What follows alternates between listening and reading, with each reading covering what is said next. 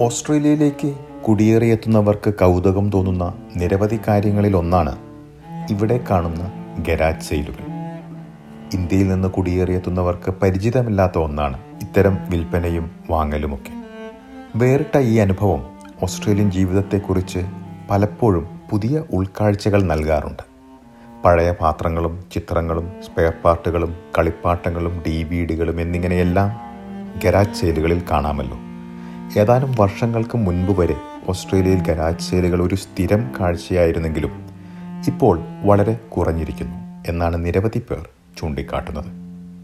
Facebook market പ്ലേസും ഗംട്രിയുമെല്ലാം ഇപ്പോൾ പഴയ സാധനങ്ങളുടെ വിൽപ്പനയ്ക്കും വാങ്ങലിനുമായുള്ള പ്രധാന ഇടമായി മാറിയിട്ടുണ്ട്. ഇതേക്കുറിച്ച് ചില ഓസ്ട്രേലിയൻ മലയാളികൾ തന്നെ വിവരിക്കുന്നു. എസ് ബി എസ് മലയാളം പോഡ്കാസ്റ്റുമായി ഡെലിസ് പോൾ.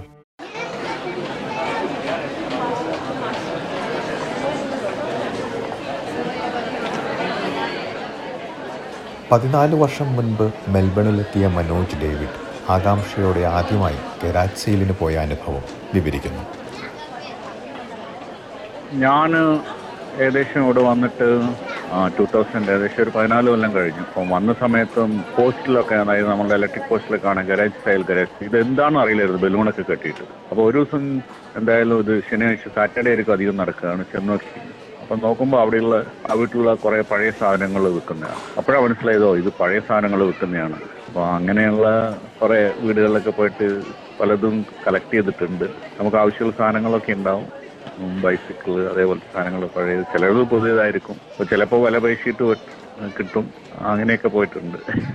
അതാണ് എനിക്കൊരു ഓർമ്മകൾ പലപ്പോഴും ബാർബിക്യൂകളും വിൽക്കുന്ന സാധനത്തെക്കുറിച്ചുള്ള ചരിത്രവുമൊക്കെ ഗരാജ് സെയിലുകളുടെ അന്തരീക്ഷം വേറിട്ടതാക്കാറുണ്ടെന്ന് മനോജ് ഡേവിഡ് പറയുന്നു. യാ അങ്ങനെ ഉണ്ട് അവർ അറ്റ്മോസ്ഫിയർ എന്തായാലും ഡിഫറെന്റ് ആണ് അവിടെ പോകുമ്പോൾ ചിലയിടത്തൊക്കെ പോയി ബാബയ്ക്കൊക്കെ കാണാം. ചിലയിടത്തെല്ലാം ഞാൻ കണ്ടിട്ടുള്ളത്.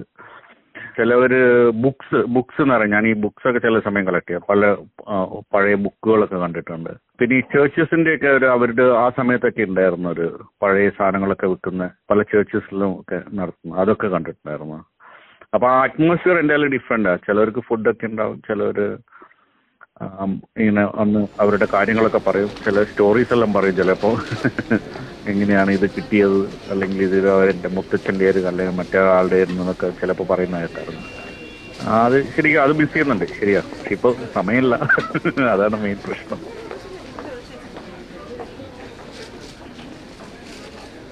ഉൾനാടൻ ഓസ്ട്രേലിയയിലെയും നഗരങ്ങളിലെയും ഗരാജ് സെയിലുകൾ തമ്മിൽ ഏറെ മാറ്റമുണ്ടാകാമെന്നും അദ്ദേഹം ചൂണ്ടിക്കാട്ടുന്നു. ഈ അധികം ഈ ഓൾഡ് കപ്പിൾസ് ആണ് ഇത് നടത്താറ് കണ്ടിട്ടുള്ളത്. നമ്മൾ കൺട്രി സൈഡിലെല്ലാം പോയപ്പോൾ കണ്ടിട്ടുണ്ട് അവിടെയൊക്കെ ഉള്ളത്.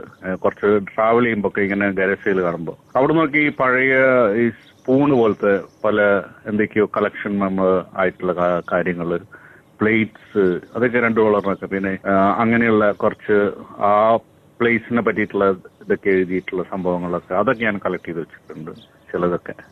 കരാച്ചേലുകൾ സെയിലുകൾ വേറിട്ട അനുഭവങ്ങളായി മാറാറുണ്ടെങ്കിലും പലപ്പോഴും അനാവശ്യമായ സാധനങ്ങൾ വാങ്ങിക്കുന്ന ഒരു പ്രശ്നം ഇത്തരം സെയിലുകൾക്കുള്ള കാര്യമാണ് മെൽബണിലുള്ള ലിയോ ജോർജ് ചൂണ്ടിക്കാട്ടുന്നത്. ആ അവിടെ എന്ന് പറഞ്ഞു കഴിഞ്ഞാൽ നമുക്ക് ഗരാജ് സെയിലിൽ പോകുമ്പം പലതരം നമ്മൾ വാങ്ങിക്കാൻ ഉദ്ദേശിക്കാത്ത സാധനങ്ങളും നമ്മൾ വാങ്ങിച്ചു പോകും. പ്രത്യേകിച്ചും വീട്ടമ്മമാരൊക്കെ ആയിട്ട് പോവുകയാണെങ്കിൽ ഒരുവിധം ചെറിയ ചെറിയ ഐറ്റംസ് എല്ലാം അവർ കൈക്കലാക്കും. അത് ഈ പാത്രങ്ങളും കുറച്ച് വീട്ടിൽ വെക്കാവുന്ന സാധനങ്ങളെല്ലാം വാങ്ങിക്കും. ഇതിലും നല്ലത് നമുക്ക് ആവശ്യത്തിന് സാധനങ്ങൾ വാങ്ങിച്ചാൽ മതിയല്ലോ എന്നുള്ളൊരു ചിന്ത വരും. അത് നമ്മൾ ആദ്യം കാണുമ്പം വളരെ നന്നായിട്ട് തോന്നും. പക്ഷെ ഇപ്പം എനിക്ക് കൂടുതലും താല്പര്യം നമുക്ക് ആവശ്യമുള്ള സാധനങ്ങൾ മാത്രം വാങ്ങിക്കുന്നതാണ്. നമ്മൾ ഈ ഇതുപോലെ ഗരാജ് സെയിലിൽ പോവുകയാണെങ്കിൽ ഒരുപാട് സാധനങ്ങൾ നമ്മൾ വാങ്ങിക്കും. മുൻപൊരിക്കൽ വീട് മാറിയ സമയത്ത് ഗരാജ് സെയിലിൽ പങ്കെടുത്ത ലിയോ വർഷങ്ങൾക്ക് ശേഷം വീണ്ടും വീട് മാറുന്ന സാഹചര്യത്തിൽ ഗരാജ് സെയിലിന് പകരം ഫേസ്ബുക്ക് മാർക്കറ്റിലേക്ക് തിരിഞ്ഞ കാര്യമാണ് ചൂണ്ടിക്കാട്ടുന്നത്. ഞാൻ പണ്ട് ഇതുപോലെ വീട് മാറിയപ്പം ഗരാജ് സെയിലിൽ പങ്കെടുത്തിട്ടുണ്ട്. അതായത് സാധനങ്ങൾ വാങ്ങിച്ചിട്ടുണ്ട്. പക്ഷേ ഇപ്പോ നമുക്ക് ഗരാജ് സെയിൽ കാണാനേ പറ്റത്തില്ല.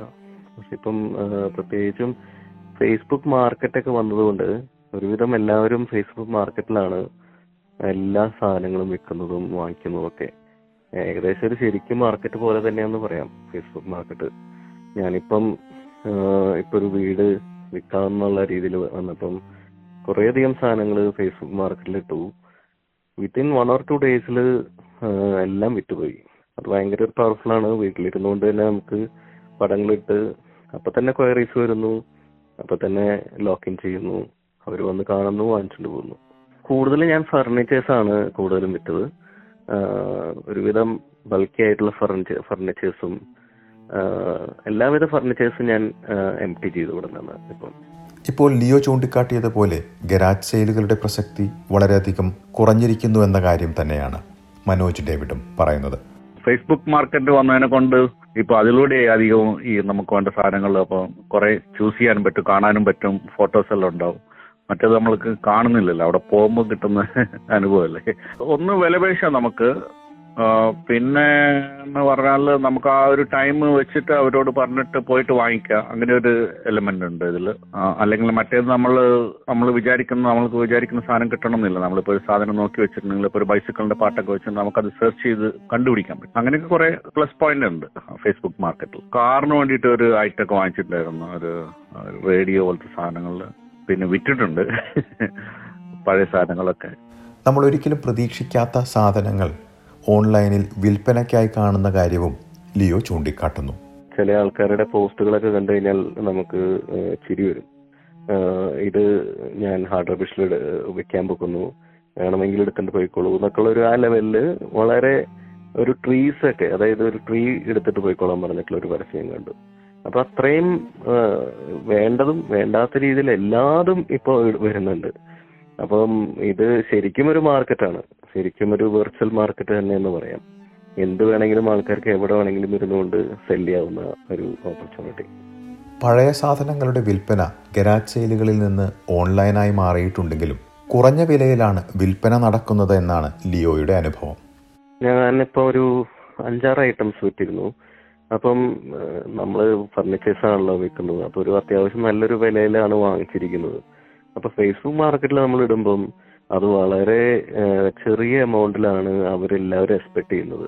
വളരെ കുറച്ച് എമൗണ്ടിൽ അതായത് ഇപ്പോൾ ഒരു ആയിരത്തി അഞ്ഞൂറ് ഡോളറിന്റെ സാധനം വാങ്ങിച്ചിട്ട് നമ്മൾ എക്സ്പെക്ട് ചെയ്യുന്നത് ചിലപ്പോൾ മുന്നൂറോ നാനൂറോ ആയിരിക്കാം. പക്ഷെ ആദ്യത്തെ ദിവസം ഞാൻ ഇടും മുന്നൂറ് ഇടുമ്പം ഒരാളും റെസ്പോണ്ട് ചെയ്യില്ല. അതായത് കഴിഞ്ഞ് കുറയ്ക്കുമ്പം പതുക്കെ നമുക്ക് റെസ്പോൺസ് വന്നു തുടങ്ങും. അതായത് ഒരു നൂറ് ഡോളറിനൊക്കെയാണ് പിന്നെ എങ്ങനെയെങ്കിലും ഒഴിവാക്കണം എന്നുള്ളൊരു ചിന്തയും വരുമ്പം എങ്ങനെയെങ്കിലും അത് കുറച്ചിട്ട് നമ്മൾ വിൽക്കാനായിട്ട് ശ്രമിക്കും. അപ്പൊ വളരെ ഒരു ലോ പ്രൊഫൈൽ മാർക്കറ്റ് ആണെന്നാണ് എനിക്കും തോന്നുന്നത്. ഒരു വളരെ പൈസ കുറഞ്ഞ് നിൽക്കുന്ന സാധനങ്ങളാണ് കൂടുതലും ഫേസ്ബുക്ക് മാർക്കറ്റിൽ പോകുന്നത്. കാലം മാറുന്നതിനൊപ്പം ഗരാജ് സെയിലുകളും മാറുന്നു എന്നുള്ള കാര്യത്തിൽ തർക്കമില്ല. ഇപ്പോഴും പലയിടങ്ങളിലും ഗരാജ് സെയിലുകൾ നടക്കുന്നുണ്ട്. എന്നാൽ പഴയ രീതിയിൽ നിന്ന് വളരെയധികം മാറിയിരിക്കുന്നു. മുൻകാലങ്ങളിൽ ശനിയാഴ്ചകളിലും ഞായറാഴ്ചകളിലും തെരുവുകളിൽ ബലൂണുകൾ വെച്ചുകൊണ്ട് ഗരാജ് സെയിലുകളെക്കുറിച്ചുള്ള പരസ്യങ്ങൾ പലയിടങ്ങളിലും കാണാമായിരുന്നു. എന്നാൽ ഇത്തരം പരസ്യങ്ങൾ ഇപ്പോൾ കുറവാണ്. ഗരാജ് സെയിലുകളെക്കുറിച്ചുള്ള പരസ്യങ്ങൾ ഓൺലൈൻ പ്ലാറ്റ്ഫോമുകളിൽ തന്നെ നമുക്കിപ്പോൾ കാണാം. ഇതിന് പുറമെ വീടുകളിലെ പഴയ സാധനങ്ങൾ വിൽക്കുന്നതിനും ഒഴിവാക്കുന്നതിനുമൊക്കെയായി ഗരാജ് സെയിൽ ട്രെയിൽ എന്ന പേരിലൊരു ഉത്സവം തന്നെയുണ്ട്. ഓസ്ട്രേലിയയുടെ വിവിധ ഭാഗങ്ങളിലുള്ള കൗൺസിലുകളുടെയും അധികൃതരുടെയും പിന്തുണ ഇത്തരം പദ്ധതികൾക്കുണ്ട്. ഓസ്ട്രേലിയൻ ജീവിത രീതികളെക്കുറിച്ചുള്ള വിവിധ പോഡ്കാസ്റ്റുകൾ കേൾക്കാം. എസ് ബി എസ് മലയാളം പോഡ്കാസ്റ്റുകൾ സബ്സ്ക്രൈബ് ചെയ്യുക. സൗജന്യമായി. ആപ്പിൾ പോഡ്കാസ്റ്റിലും ഗൂഗിൾ പോഡ്കാസ്റ്റിലും നിങ്ങൾക്ക് എസ് ബി എസ് മലയാളം പോഡ്കാസ്റ്റുകൾ സബ്സ്ക്രൈബ് ചെയ്യാം. അല്ലെങ്കിൽ S B S Malayalam radio app download ചെയ്യാം.